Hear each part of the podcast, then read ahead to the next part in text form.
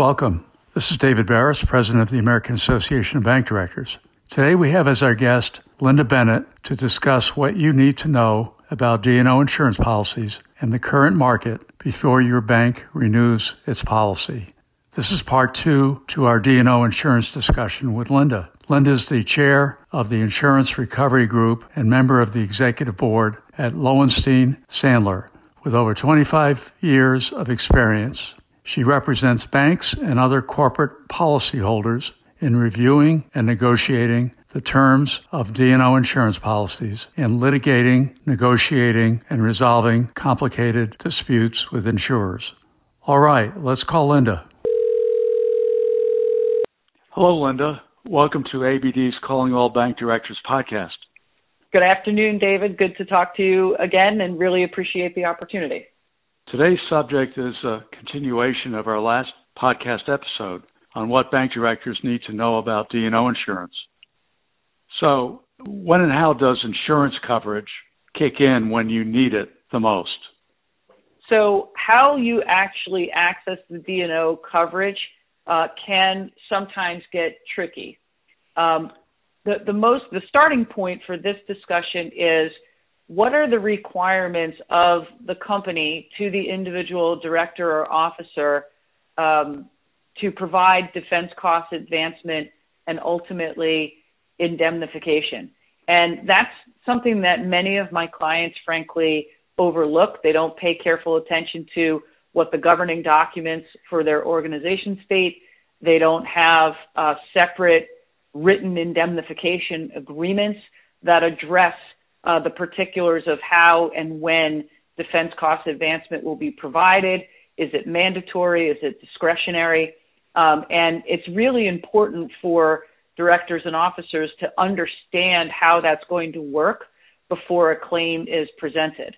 Because what many people don't realize, again, until a claim has has landed on their doorstep, is that the insurance policies, these directors and insurance policies, um, are structured in a way that presumes the company has the broadest indemnification and advancement obligation that is permitted under the law.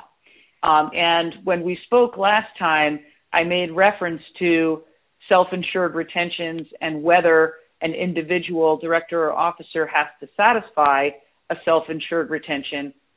What's important to know here is if the company has a defense cost advancement obligation to a director, for example, and that request is made and the company does not respond or refuses to provide indemnification or advancement, and the insurance company believes that under the law or under the governing documents of the company, there is an obligation to provide that defense cost advancement, the individual director or officer can find themselves in a very unhappy position where the policy has a $500,000 self-insured retention, the company is not agreeing to pay their defense costs, and the insurance company is taking the position that they don't have to pay any defense costs until $500,000 has been spent by somebody. Now, here's a pro tip for you.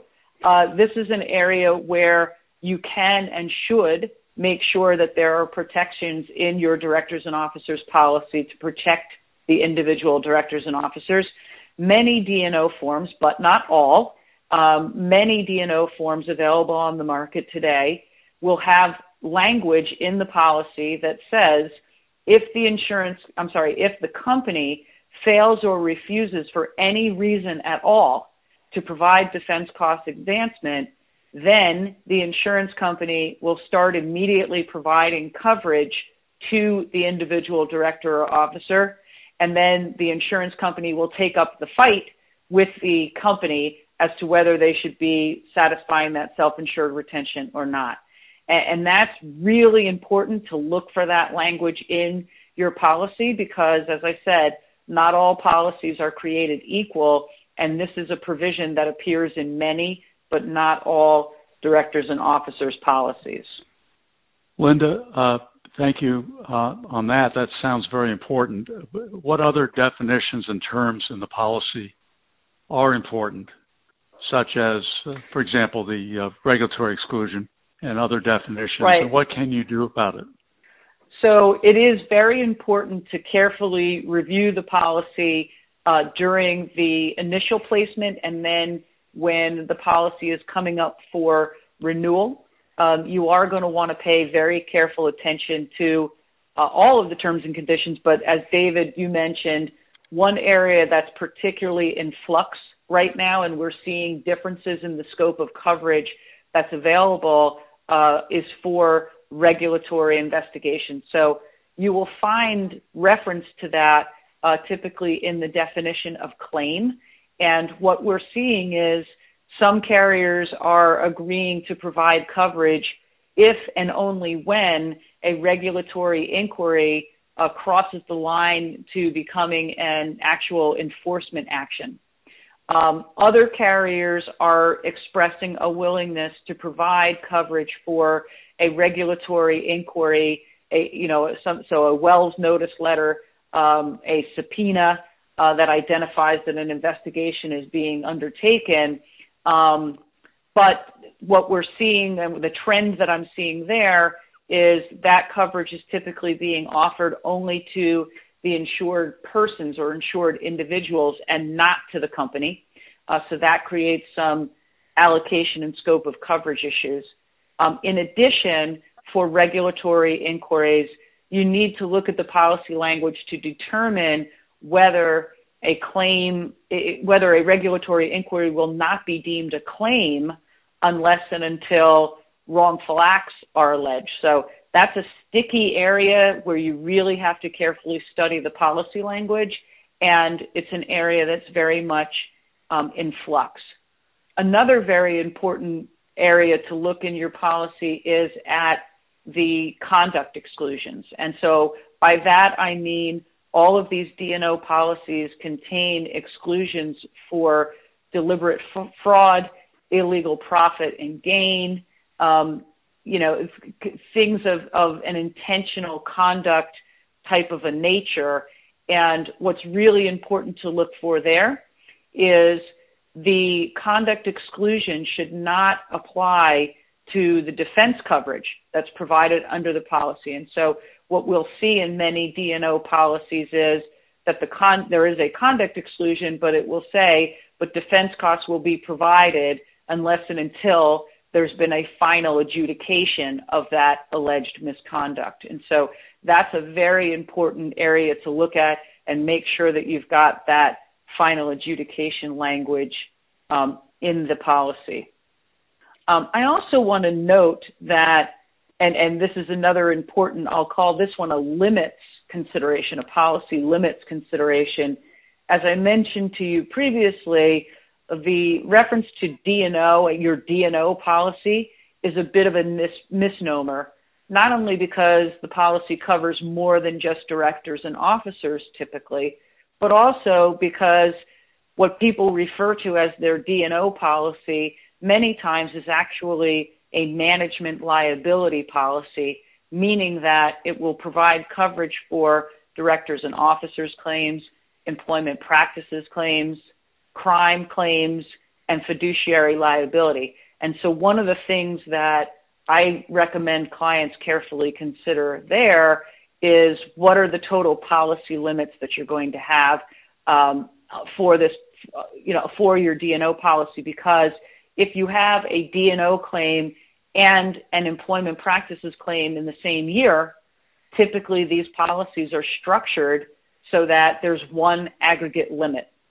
Um, and so in some instances, you may be able to get dedicated limits so that there's a dedicated limit for D&O claims, a separate and dedicated limit for an employment practices claim. But if you're not able to do that, uh, that's something to take a look at and think about whether additional excess coverage uh, needs to be put onto the policy or into the tower or not.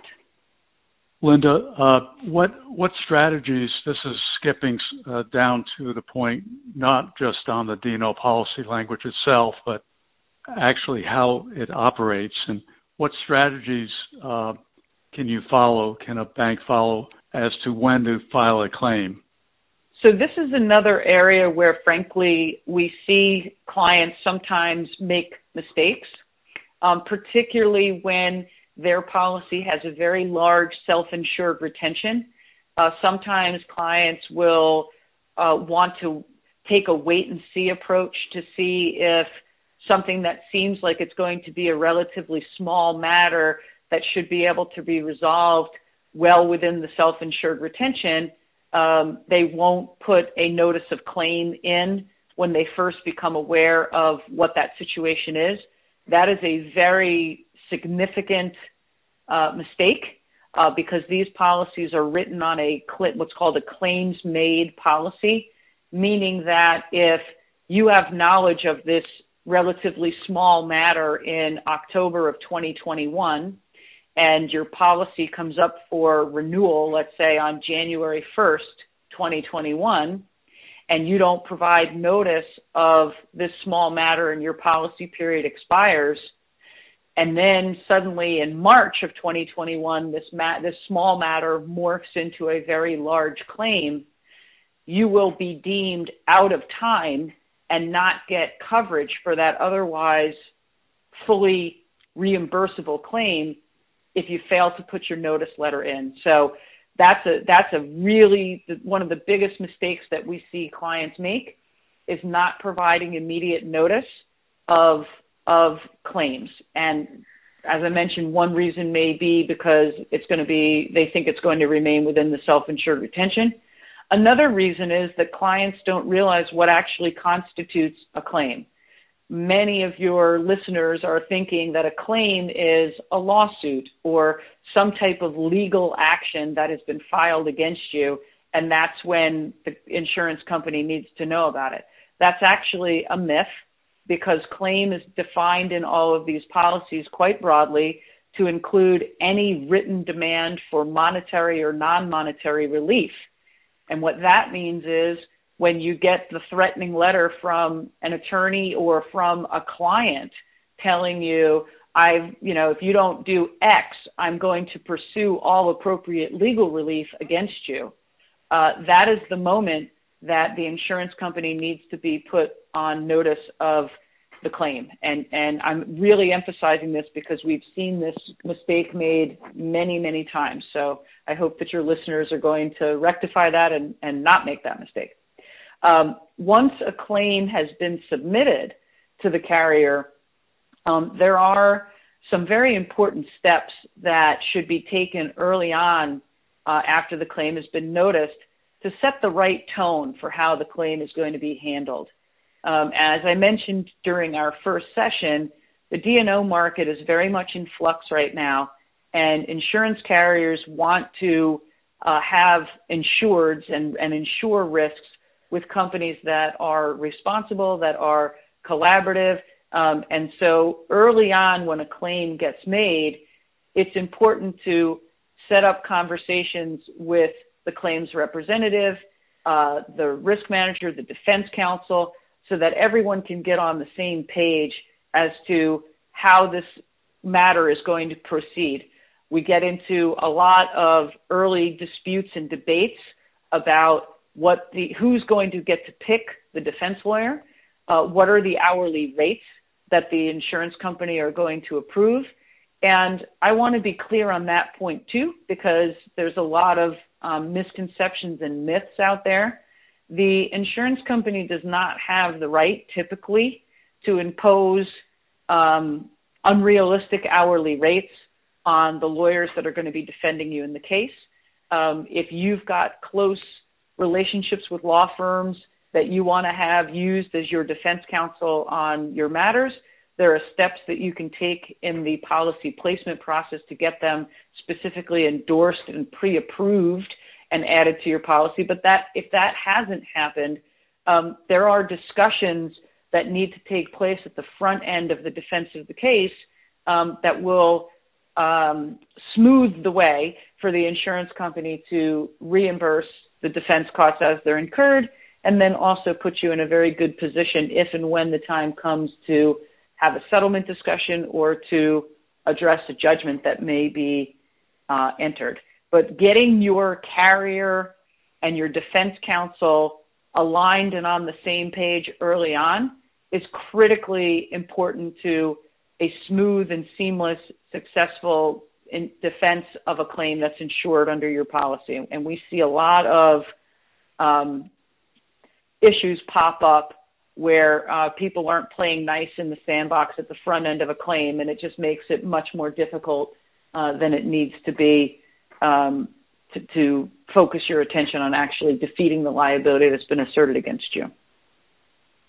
Finally, Lynda, and this is something you've touched on before, but I think it may need to be emphasized, is uh, can your bank negotiate terms of the coverage with the carrier, and if so, how?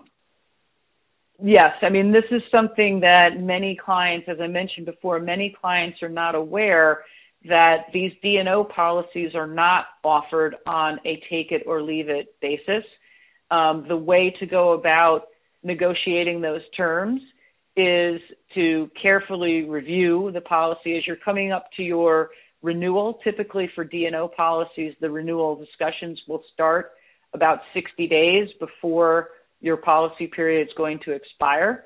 Um, and after you get the policy forms that will be in place, if there are any new endorsements that they want to add to your existing policy form, you're going to want to review those carefully with your broker and your coverage counsel, um, who can then create the list of requests that will be made to the insurance company to seek modification of the terms.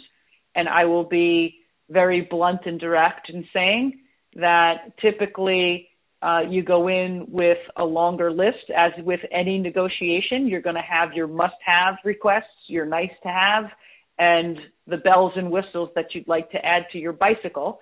Um, and you sit down with the broker and with the underwriter and have a discussion about what uh, changes they're willing to make this year. Um, and then, in my experience in working with clients on this, uh, year over year over year, you'll get many of the the items on your list uh, with each passing year. Now, I will caveat that to say that this year, due to COVID and due to the extremely volatile nature of the D&O market generally that I mentioned during our last session, um, getting changes made to the policy may be more difficult. Um, right now, the D&O market is considered to be hard, meaning that competition is is not as freewheeling, and and um, yeah, the the carriers are scaling back in terms of what they're looking to do with their D&O book of business. But like every other business cycle, uh, there are ebbs and flows in the D&O market, and so things that you can't get this year on your wish list can certainly be held and brought up in next year's renewal and the following year's renewal, and the market will soften up because that is the the business cycle of of the D&O space as well.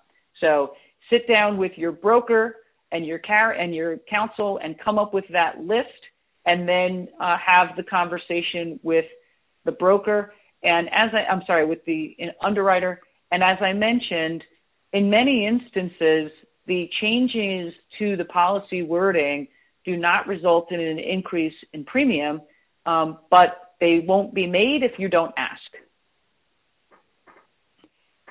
Lynda, that was excellent. Thank you very much for joining us today. My pleasure. I really do appreciate the opportunity, and I look forward to, to hearing more of your podcast sessions. This has really been terrific. Thank you so much.